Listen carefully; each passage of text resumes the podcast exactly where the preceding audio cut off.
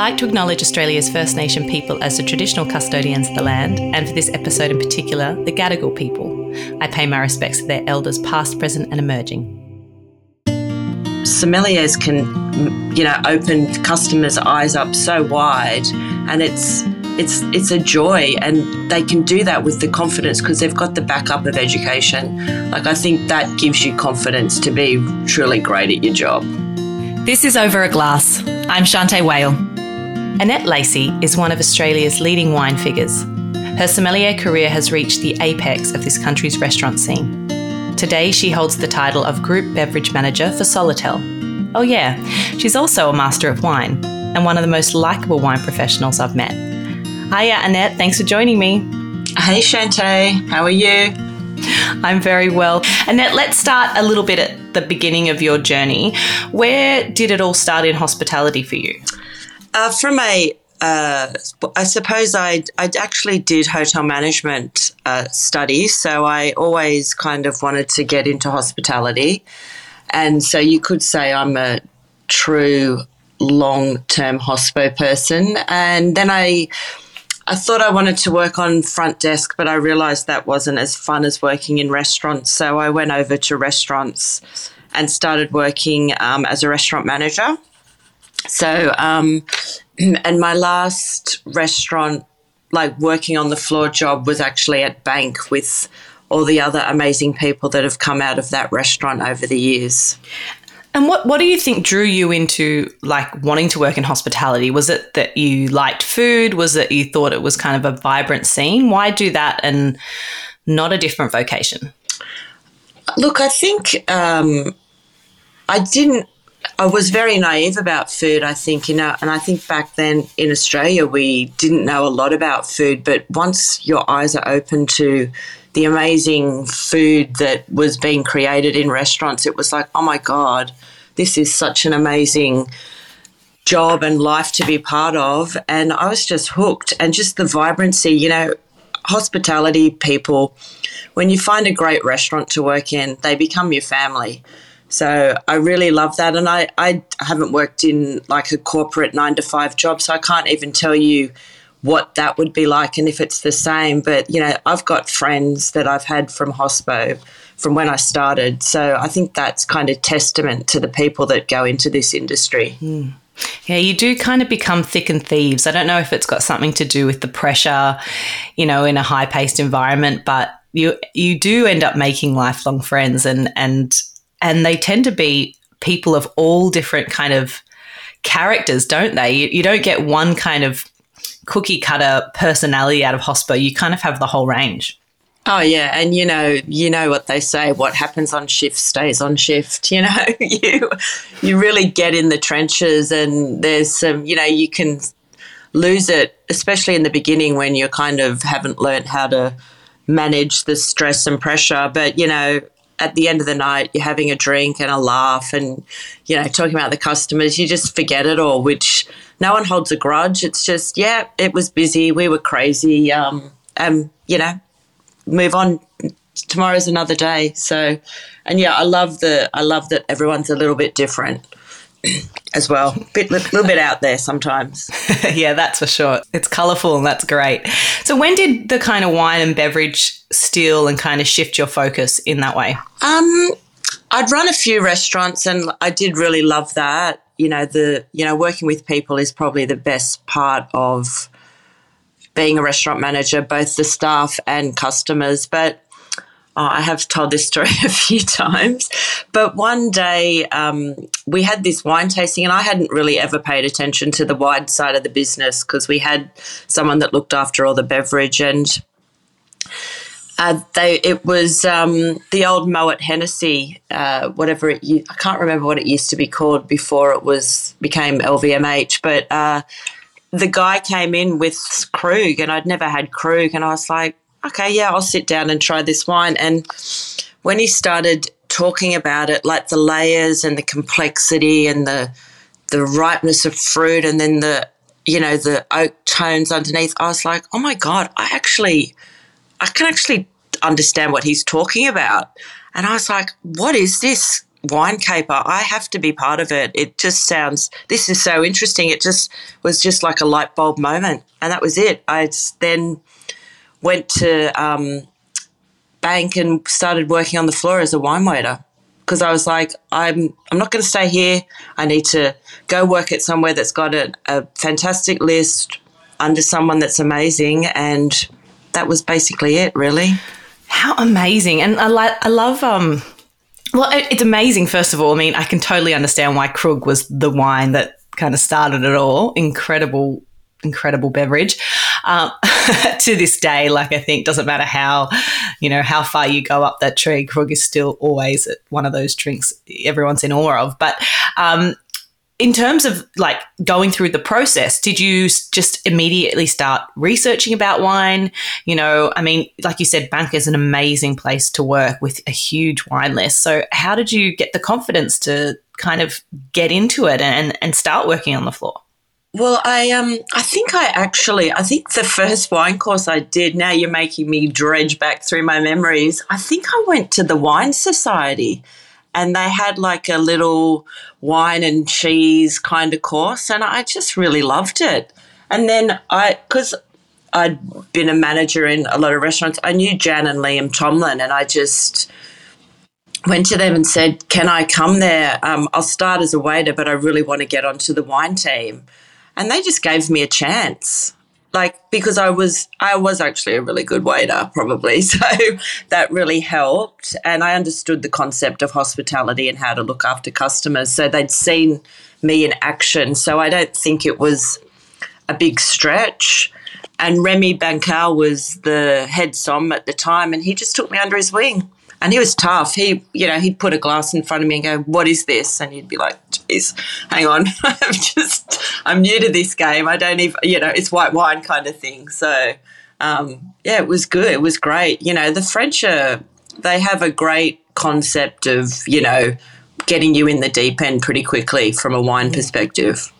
Yeah, I mean, it sounds terrifying now, but I think that we've all had someone in our life that kind of put us on the spot and, and you either floundered, which you probably did at the start, or or you stepped up or you followed it up with I've got no idea, but I'm going to go research it. And I think it's it's probably a good thing because there are going to be lots of times where someone's going to ask you about a wine and you may not know and you have to kind of dig deep and and have a response at the time. And maybe that is i absolutely don't know and but i'll find out for you. So it's not the worst thing to put someone on the spot i think no, and I think that's the hardest thing. And I, I know even when I was, you know, starting, I would try to answer the question. I hadn't realized that you really needed to. There's people and customers that are far more experienced than you, even now that uh, in areas, you know, they're just a massive burgundy person and they know absolutely everything that you possibly can't know because you've got a breadth of knowledge, not so much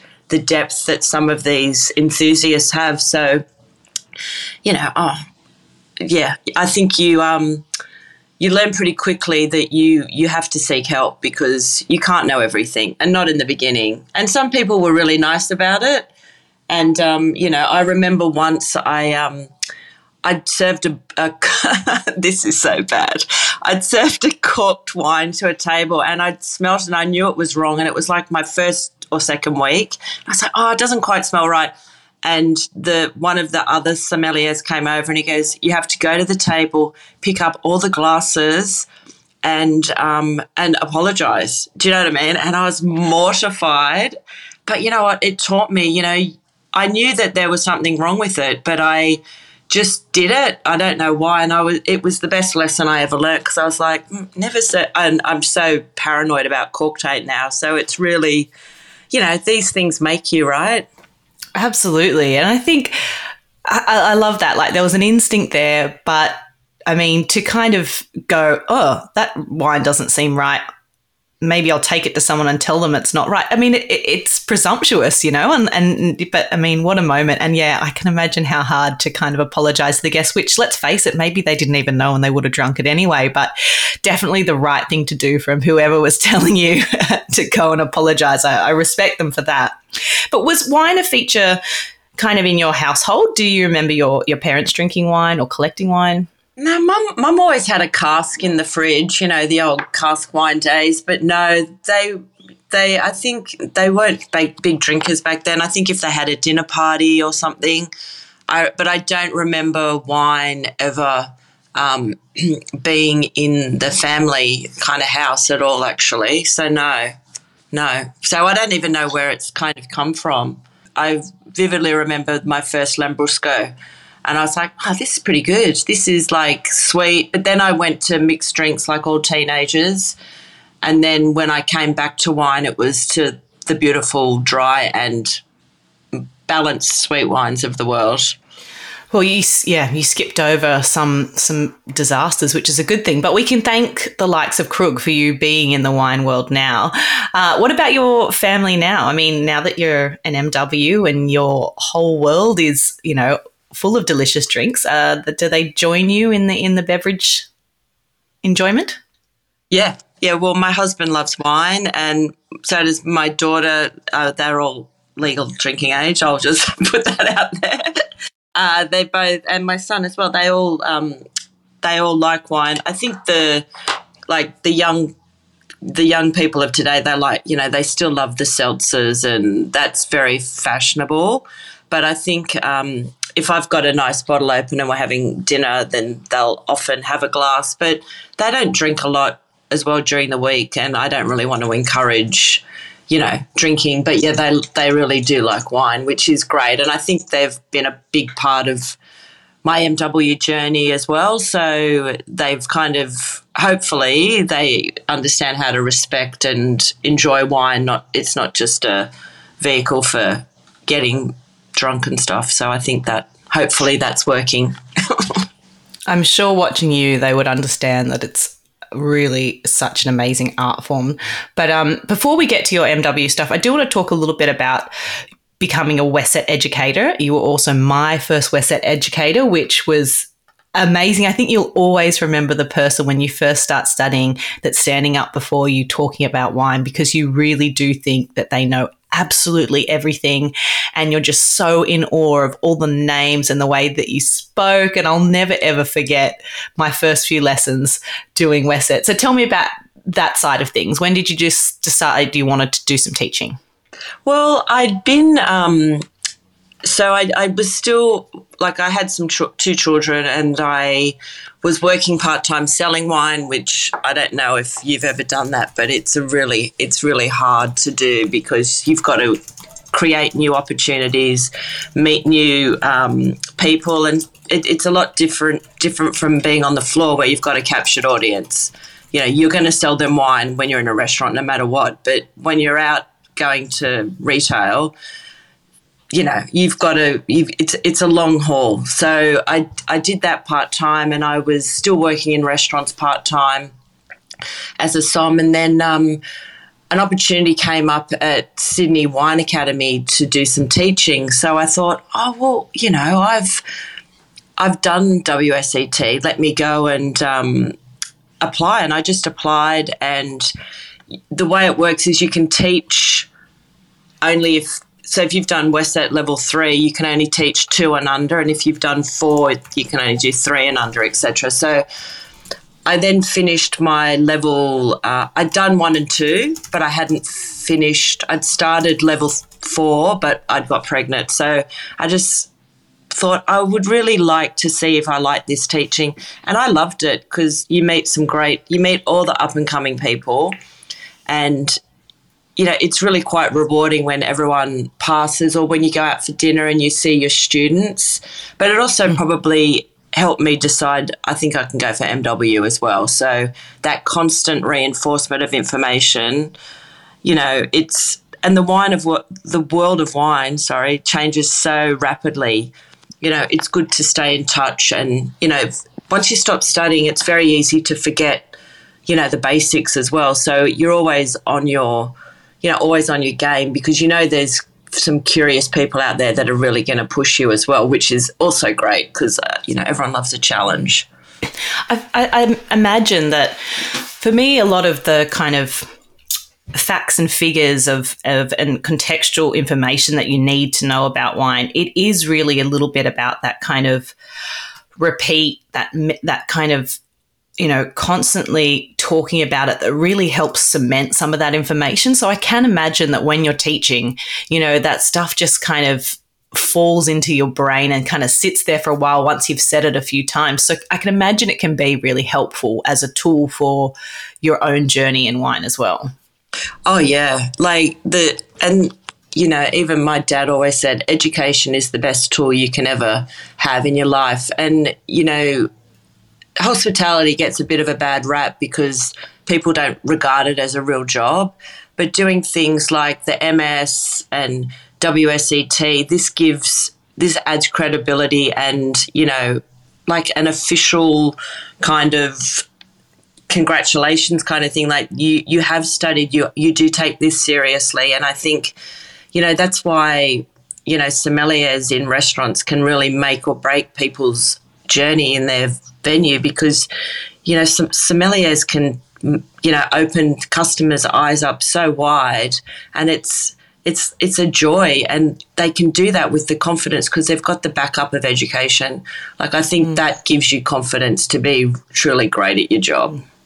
I think it's one of the things, I'm going a bit off topic here, but I think it's one of the things that I think about and I did think about a lot when I worked in restaurants is that what is the way forward for the industry? And I used to think, you know, this kind of boom that we've seen of sommeliers and people wanting to be involved in wine and wanting to further their education has been really beneficial. But I was frustrated in my time because there wasn't that kind of outlet for the other roles that are in the front of house. And I just thought, you know, like you said, this is a real job. It takes huge amounts of skill, but we need to have more of these kind of learning uh, facilities for all the other jobs, like what it means to be a great waiter and what it means to be a great restaurant manager. And I, I just felt that there was lots of opportunities for sommeliers and chefs, but not a lot of opportunities for, for the other roles. Do you feel that way?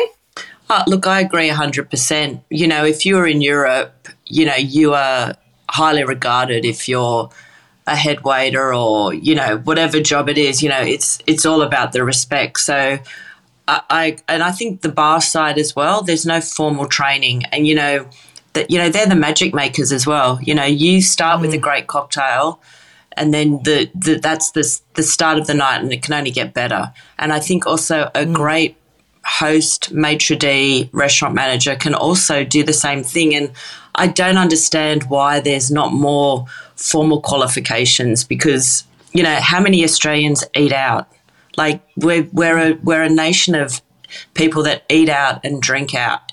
You know, we love to do it. So I don't know. I don't understand either. I think there's a massive gap in the market.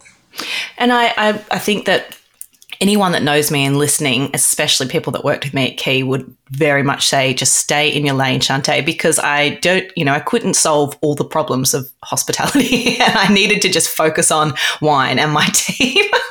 but I, I, just think it's a shame because, like you said, the uh, maybe it's because it's so hard to put, um, you know, a kind of a to Z list of the skills that you need. Like how do you how do you quantify what makes a great bartender when they're doing a million jobs at once and they're having six different conversations with people in front of them and they've got all the kind of charisma. Like maybe it's just too difficult perhaps, but I would like to see that evolve in Australia because I think that that is the future of us continuing to have great restaurants and being able to pay staff for their skills and reward them in ways that they totally deserve to be. Mm. I look, I, I agree, and I, I, I mean, it needs to be a formal education mm.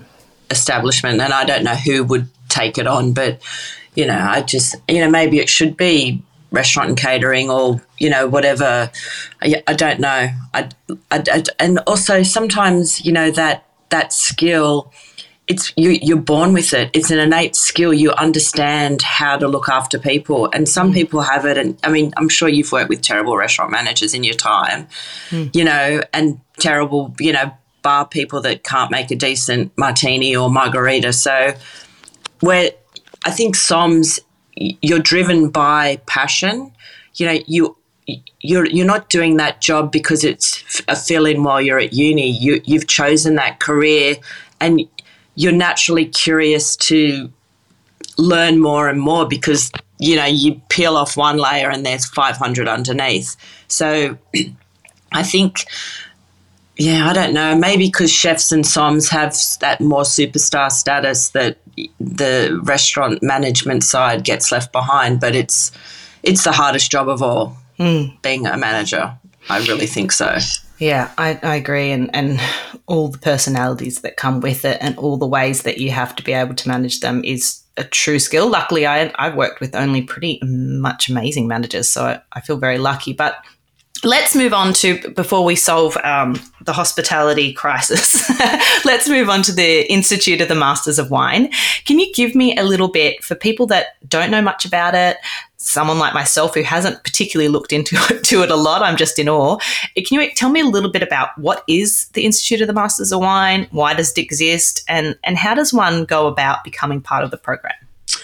So uh, the, I think it was established in the 50s, 60s sometime. Um, so it's a London based um, association. So it's not attached to any universities, but it's the highest level of wine knowledge and education in the world, pretty much. I don't really know how else to say that. So it's it's usually on uh, retail and restaurant and wine trade people do an exam. So there's an entry exam to get in, and um, it's a course of um, however long you need to take, although there is some limits on it now. But it's um, it's basically you sit uh, a series of uh, blind tastings. So by the time, so there's stage. Sorry, I should go. There's stage one, which where you're kind of eased into the program. Then stage two is where kind of you're ready to go, but you need to probably uh, get your knowledge a little bit deeper and practice some tasting. So the exams consists of 36 blind wines and 13 essays over four days. So um, that's the first part of the exam you need to pass before you can proceed to the final part, which is writing a 10,000 word research paper. So uh, there's about 407 in the world today, and there's 27 in Australia. So, you know, each country, the biggest contingent would be in the UK.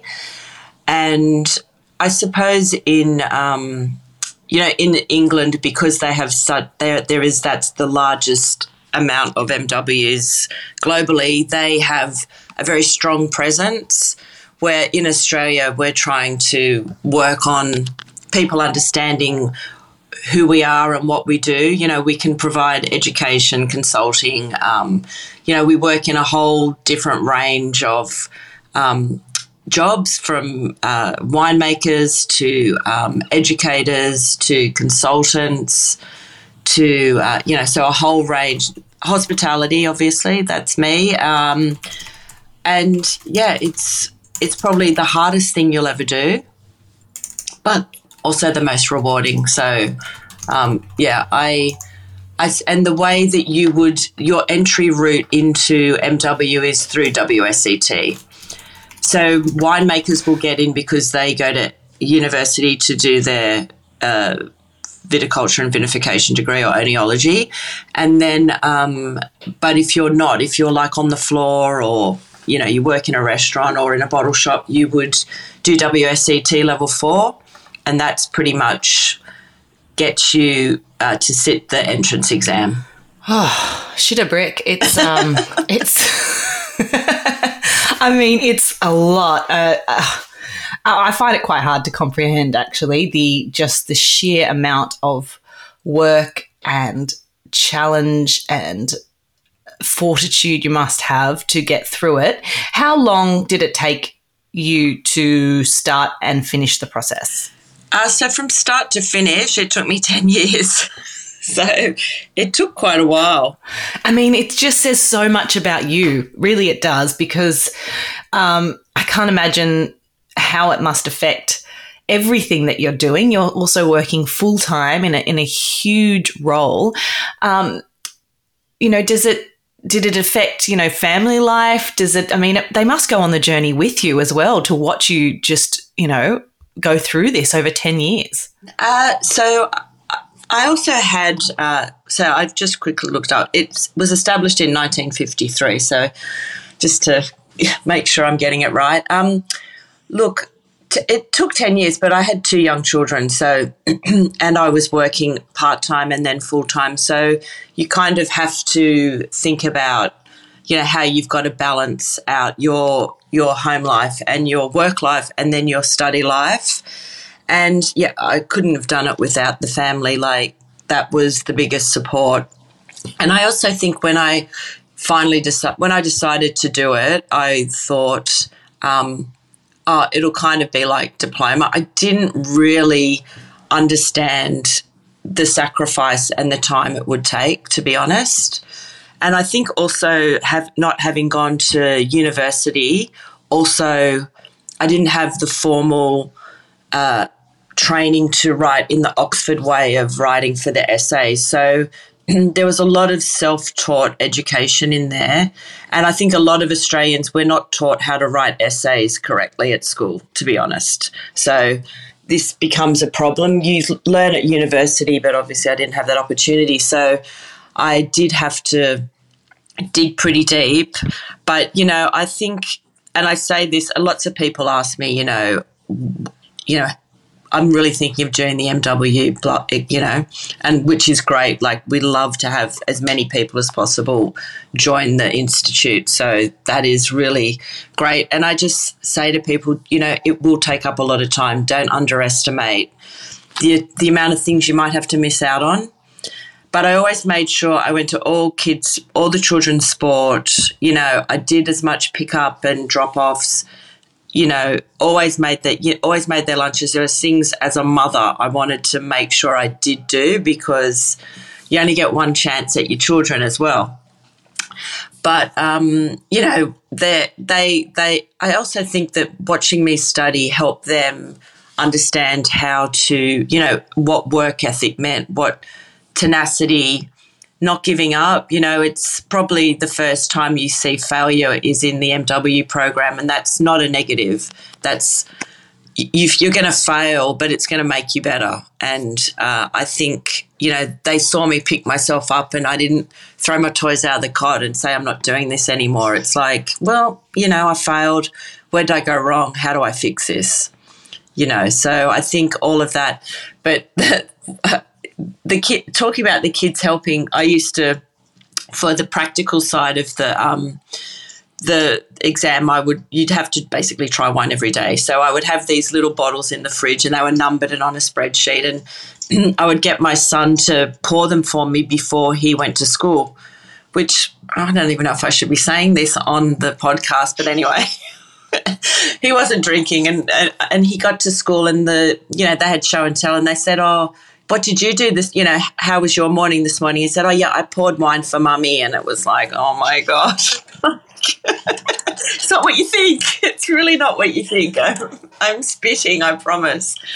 But um, yeah, they, you know, I think they, you know, I think they're proud of what I've achieved. And I think, you know, it's also due to them as well. You can't do this alone and you can't do it without people. You know, you've got a tasting group, you've got an essay group, you know, you've got mentors all through the way. So you're you're constantly supported to get through. But at the end of the day, it's it is a singular pursuit. So got to get a little bit obsessed about it. I think. Oh, I I could talk to you all day about this because I I think that you know it, it's just it seems out of reach, I think, for so many people. And for me, my understanding of the people I've met that are MWs, I've always thought they're highly intellectual. They are people that can write a thesis a day. They're just so, you know, they're so affluent. They're just so beyond what I imagine of myself. And I think it's so interesting to hear, like you said, even talking about writing an essay. I mean, you know, agree with you. I don't think that we we are taught properly. I remember get, getting to university and going, "What do you mean I have to like do references? What the hell is that?" And I was like freaking out. I was like, "I don't know what that means," and I don't think my essays were very good. I might have done you know, advanced English, but I still don't think I can write an essay well. But um, so it's so interesting that you say that, and I just, I mean, hats off to you because I just think 10 years and and everything you've done being a mum running restaurants and just amazing Annette. And talk me through the moment when you passed because there's this incredible photo of you holding up your MW and there's so much emotion on your face that when I I saw it I actually felt quite emotional myself. So talk me through the moment where you realized you'd passed. Uh, well, there was quite a few failures in between. So you would get uh, notified via um, email because you know they mark the exams in the UK. Well, they mark them all over the world, but the institute controls the results. And I'd actually been teaching WSET, and I I knew the results had come in, and um, uh, I, I I was teaching. I went, oh, I'll open it later. I don't want to cry in front of the class. You know, it was my last go, and I thought, I'm, you know, I can't sit it again. And I got home, and I was sitting in the car, and I thought, oh, let's rip the band aid off. You know, it's, I'm sure I failed. You know, whatever, I'll deal with it. And I, I opened the email, and in their very beautiful English, you know, we are so delighted to let you know that you've passed. And I like go, oh my God, I, I, am I reading this right? And I ran upstairs and I said to my son, does he say I've? And I just went mental then. And I just, you know, but that, that, the hard part is passing the exams. You still have to write a research paper. But I suppose the photo that you saw is when you actually realize it's real. So that the mm. ceremony is the the you walk. It's like kind of walking down the aisle. I mean, I know you've walked down the aisle, and you know that nervous excitement, petrified, happy, that whole thing. But when you get it, and you just, it's just pure elation. You know, it's just one of those things. Then you you're happy for yourself. You're happy for your family. You know, you you did get through, but you know, there's so many wonderful people, really great people in the wine industry that have also been studied I've studied with and they haven't got through. So it's mm. it's just you know, it's mind-boggling as well. So, you know, you're you're doing it for kind of everyone as well, I think. That you know, you can get through this little Australian on the other side of the world and you know, we want wine to be demystified. We you know, that's what really needs to happen for you know the institute to be successful is you know we need more people drinking wine not to make it so so we don't want it to be intellectual. Wine is a drink to be enjoyed. That should be full stop. Yeah. I totally agree with you on that. And I think that like you said, we want the industry to thrive. We want it to to blossom and continue to get better and better. And for that to happen, we have to ha- take off that elitism and and and and continue to realize, you know, take our head out of our ass sometimes. I think a little bit when it comes to wine. But I mean, uh, I can't imagine that moment for you. It, it's just truly amazing. And I agree with you because there are a lot of people that I know have tried for it um, that are incredibly intelligent people and have such wealth of knowledge. And and I and I think I don't kind of ever judge someone if they've got and you know initials after their name have done this or that most of the people that i looked up to in this industry have been in it for a long time and know so much and it's hard to quantify them. You know it's kind of you, by saying oh they won this award or they did this or it's like oh they're just a boss. They absolutely legends of the australian wine industry. So but amazing amazing. I I just think that that's so special. And thanks for telling me a little bit about it because um, we, like you said, we want to encourage people to get involved, to look into it, maybe push the boat out and, and wonder if it's possible that perhaps they could go about it as well. Do you know the numbers of female MWs in the world? Uh, it's about 40%. So it's really, really a solid amount. Like, uh, it's really wonderful to see it's between 35 and 40% female. So, and I think when it first started, it was all male. So I think it's, you know, they're a very diverse, inclusive um, association. So they, you know, we, you know, we've got also uh, scholarships for people that might be marginalised for you know where they live or they can't afford to join the program. So they're very much about diversity and inclusion. And I know at that ceremony they had, uh, you know, they were celebrating that you know we're nearly becoming it's getting closer and closer to 50% male 50% female so it's not like the old days like i'm sure when you you were the same you'd go to a wine dinner or a wine tasting and you'd be the token female i think that's changed a lot and it's been you know for the better you know we do have better palates females you know that don't you I definitely know that. and that's what kind of doesn't surprise me now that when you kind of look at those numbers, you're like, there's an absolutely wonderful representation. They are also um, a lot more transparent, I find, than some exams in terms of that you can read all the past exam papers, which is what an amazing tool for anyone just kind of, you know, wanting to go back and, and, and, or look forward and go, you know, what what what am I in for? I think that that's wonderful that they keep all that information up there. Um, in terms of costing, you know, it is an expensive endeavor as well. Would you say that there's a lot of your own money that you need to put in? Oh well, like I've I self I was self funded, so I had um, uh, some of my jobs would help me go to the seminars. So you know that it, it is expensive. I think that is a barrier to entry. And um, yeah. you know, if you work for a great company, hopefully they'll pay some of the um, the fees. But that's why you need to get into groups so you can you know you can share bottles of wine and that's why i put wine in littler bottles because you know you can't afford to buy grand cru burgundy or all of these things all the time so you really need to uh, find a way to be tasting those wines without outlaying bucket loads of cash because it is expensive. But I would say that, you know, MS would probably be the same.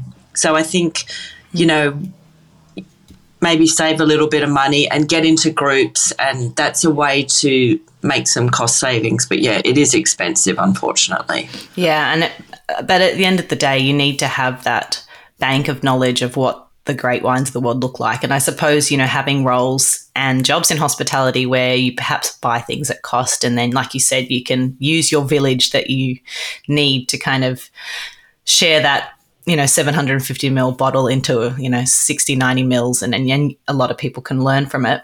Um, I was going to ask a little, what was I going to ask you? I was going to ask, um, in terms of what what doors does an MW open up? Like, what does that mean for your future, or for for somebody that then says, "Why go? Why go through all this?" Well, uh, for me, I think that you need to be doing it for yourself. Like, I think if you're doing it to get a better job, it might not work out that way. Like I, in America, it is uh, definitely having spoken to USA MWs it is definitely you get a pay pay rise straight away and all of this stuff. Australia is different. You know, there there isn't a lot of MWs, but also there's not a lot of jobs as well that would require someone at that level. And just because you've got your MW doesn't mean you're good at the the job that might be associated with it. So I hmm. think mm. you need to be good at the job you're at and then, you know, hopefully you can use your MW for leverage as well, if mm. that makes sense. Mm. Um, it's I'm, I'm unsure in um, in the UK, but I suppose you know I have got some consulting work and you know like talking and presentations and stuff, and I suppose even I forget that I'm an MW sometimes, and you know you forget that people really want, you know, they really take notice. So that's been um, that's kind of fun and you don't you don't ever go into the depth that you would go into for your studies because you also have to read the room and remember that most people are wine enthusiasts they're not mm. wine nerds like I could get really nerdy if I needed to but you know you've also got to keep it simple you want to keep people engaged in wine so I don't think it necessarily will but it could. And we're hoping in the future that those two letters after your name will open doors. But Australia is still, I think, in its infancy of, you know, population and, you know, what we can do here as well. Mm. I love that, and I, I, I appreciate your honesty because I think that um, I think you're totally right in terms of uh, those jobs in Australia. Uh, are kind of few and far between at the moment. And like you said, it's not just restaurant jobs, it's all kinds of jobs, whether it be writing or, or consultancy or so it, it's interesting. And, and I think, like you said, getting into it, it, it really needs to be something you desperately want for yourself um, and you know are willing to really dig deep to, to get to um, I want to ask a question that has was brought up with a couple of wonderful women in wine today when I was talking to them very early this morning, and that was about imposter syndrome. And I was wondering, does someone like Annette Lacey, MW, still get imposter syndrome? Because we were talking about it as a bunch of females and saying why, when it really comes down to the kind of stepping up to the line, do us females occasionally get this imposter syndrome and and I often use my other female friends to kind of say, oh, I'm kind of really nervous about this or I'm not sure. And then, of course, they all turn around and go, what is wrong with you? But do you still get that sometimes? Um, I, I think, I suppose when, when, I think having the MW has given me an amazing amount of confidence where mm. I know my worth. And I think sometimes I would probably throw it back and say maybe the other person that you're feeling impostering about, or if even that's a word, maybe they don't know your worth. Like I don't, I don't, and I think this is the problem, you know, when you're a mother, you go, Am I good enough? You know, we're always questioning ourselves. And I actually refuse to do that now. I know I'm good. Mm. I know I I do what I do, I do what I love and I hopefully I inspire people, but I I think when I was younger, I might have felt a bit of imposter, but I just don't let it happen now. Like, I, I refuse to let someone bring me down.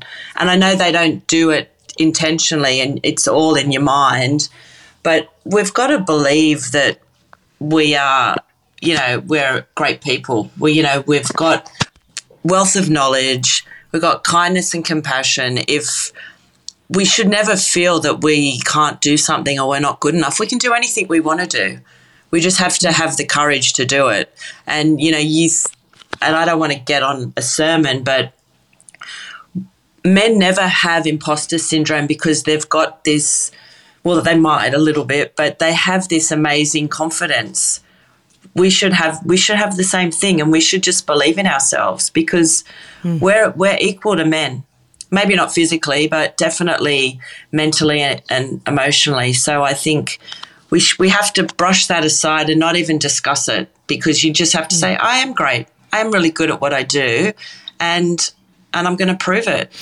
I also sometimes think maybe that men do get imposter syndrome, but because they're, you know, their makeup is so different to us, they don't voice it. Whereas women, we are designed to talk and discuss and so perhaps that their little imposter syndrome is just not shared with anybody, but they still feel it. And I thought, you know, that's that kind of makes more sense to me because I think, you know, what are they? What was that um, analogy where a woman looks in the mirror and goes, "Oh, you know, my, I'm getting a double chin and my boobs are sagging and I've got those wrinkles," and a man kind of put, sticks his beer belly out and slaps it on the stomach and goes, mm, "Look pretty good."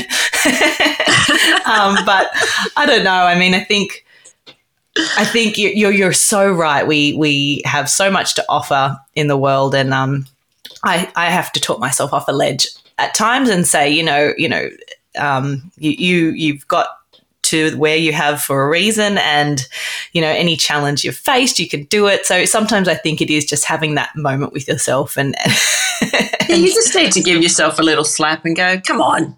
But we we all get nervous. Like that's just that's natural. That means you care. Yeah, if you're a bit, a little bit jittery, you're like, oh, you're like, that's good. You want to have that adrenaline edge because that's going to push you through. And when it's over, people go, oh, you're amazing. You're like, oh, was I? Oh, thanks. You know, you, you know, it's all, it's all good. Um, talking about your role today, I was having a look because I know Solotel is such an amazing beast, but 28 venues from bars to pubs to restaurants. How do you manage to stay connected to so many ve- venues?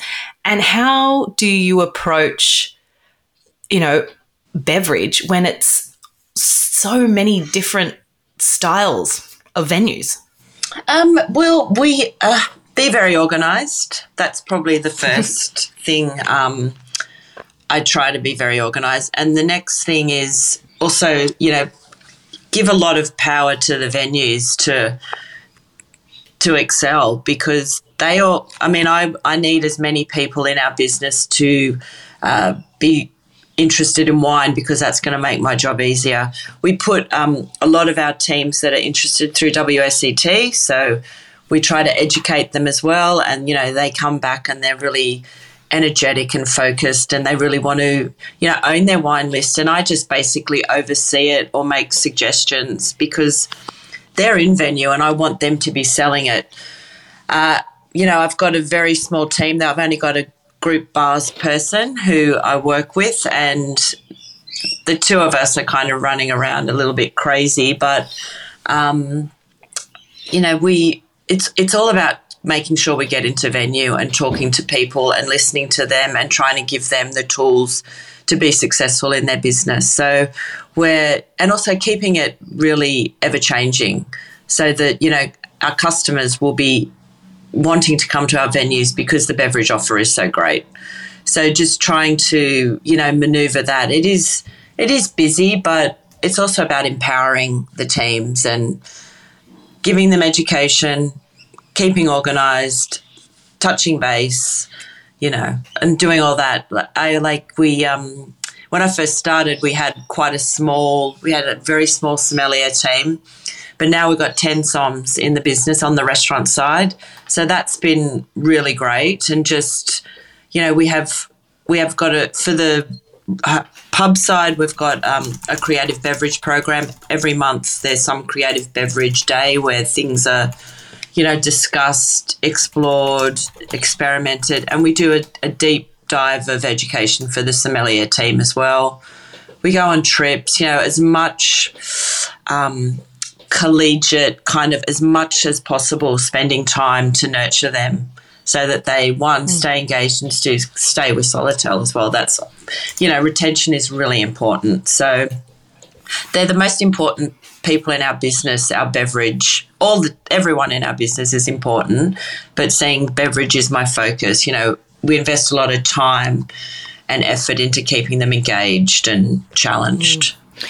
I love that you talked about giving them um, ownership because when you when you have a list that you've you know even if as a young som you've kind of made a suggestion and someone's looked into wine when you when you feel a part that you've made a part of that list and that you're a part of the decisions even in a small way let uh, all the way up to being a head som who can kind of say yep I- i've helped create this. There's just so much power in that and it's wonderful that you are giving that back to um, to the the people that you're talking talking about and the people you look after.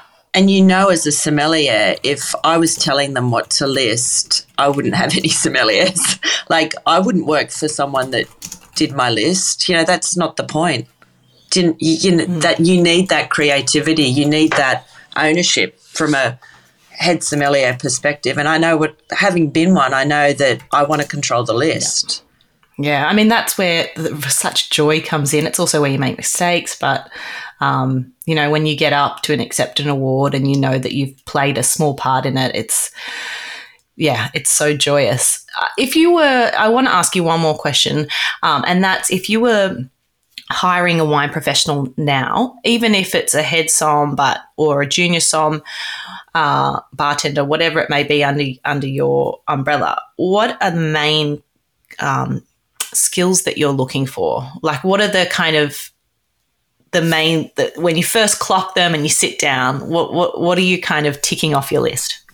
So um, definitely having done some some either MS or WSET, even if they've just started at the intro introductory level two uh, level, because it, it's showing to me they've got the the drive to want to educate themselves. Um, and then enthusiasm. We had a great uh, waiter, and um, she had expressed an interest in wine, but she had no knowledge. But she was fantastic on the floor. Now we took her under our wing, and as a junior som. Uh, she's just finished level three and she's one of the junior SOMs at ARIA. So we don't require necessarily experience on the floor. It's about understanding hospitality. It's about do you know how the restaurant works? Do you know how to serve people? Do you know how to communicate with people? Are you willing to do some wine courses? Because you can teach people how to serve wine, but you can't teach people how to be hospitable. Mm. So it that's get as long as they've got the passion, and she's going to go do diploma. You know, who knows where she's going to end up? Actually, I think she's going to go to MS, but I'm happy. I'm happy with which whatever pathway she goes. But for a head som, they must have done WSET or MS. It's they don't have to be a master, but you know that you want them one or two levels down or studying because they need to be curious and they they're leading their team. So I expect them to mentor and educate the mm. people under them as well. Yeah, so I love that. And they also I think, you know, when you when you go through a program like that, I think there's there's a lot to learn in the fact that whatever path you go down, you have to play the game that you've decided to go down. And there's something I think in that of like needing people to be flexible and malleable and saying, you know, maybe that's not how it works in the restaurant and but you have to learn it because this is the exam that you're about to pass or whatever. And I think that there's there's something when people are going, I'm going to go for this and put it on the line that um you know, they are they're making themselves vulnerable, aren't they? Yes, that's a good place to be though sometimes. Because that's mm. when you're challenged and you probably perform at your best. You surprise yourself as well. Mm. like life's here to live. You got to live it. Take a chance you know. If you fail you just pick yourself up and you have another go. Yeah i think that um, yeah, failing, it's just such a part of life, isn't it? Like you see it all the time. And, and I, we almost need to rebrand the word because it's not about that. It's trying and then having to try again. But yeah, it's just to be afraid of of not being able to to do something the first time it is crazy, you know. Um, I do want to ask you if you could only drink three beverages for the rest of your life, what would they be and why? I feel like I might know some, but I'm always happy to be surprised. So tell me about what you want to drink today. Well, wine would definitely be there, no matter what. Um, and if I had to pick one variety, it would be Chardonnay because it's delicious, and it can be a champagne, it can be a a, a beautiful Chablis, or it can be a, a, a you know, a classic Australian Chardonnay with, you know, restraint and purity. So definitely wine. Um, but Chardonnay would be definitely my pick of wine. Um, but I tried to be, I'm just thinking, like, trying to think of categories. And then gin because everyone likes gin. You can have it in a tonic, you can have it in a cocktail. So that's another one. And I don't really drink much beer, and I only drink one beer, and everyone is mortified that I drink Corona. It's the only beer I drink. So if I had to have three on my desert island, I'd like some Coronas cold because I'd have one and then maybe I'd have a gin and tonic, and then I would just drink Chardonnay. Corona. That that is the first I've heard of a Corona, but you know, ice cold, they're definitely smashable. And uh, see, you did surprise me. I love it. It's it's a wine drinker's beer because it doesn't taste like beer. That's great. Ah, Annette, I adore every chat I have with you. You're one of the most easy people to speak to, and just you know, your brain and your heart are just inspiring. So thank you so much for spending some time. Thank you for all the times that we tried to do this and the internet was failing us. I really appreciate you. And uh, it's been an amazing chat today. Thank you. Thank you, Shanteh. It was wonderful to talk to you. You're very easy to talk to as well, you know. You get a lot of things out of people, which is probably why you do this. I love it. Cheers to you, Annette. Have a great day. This is Over a Glass. I'm Shanteh Wale. Stay tuned for more stories from the world of wine and drinks. Listen in every Thursday on your podcast app. Follow us on Instagram at Over a Glass Pod and contact us at overaglass at deepintheweeds.com.au.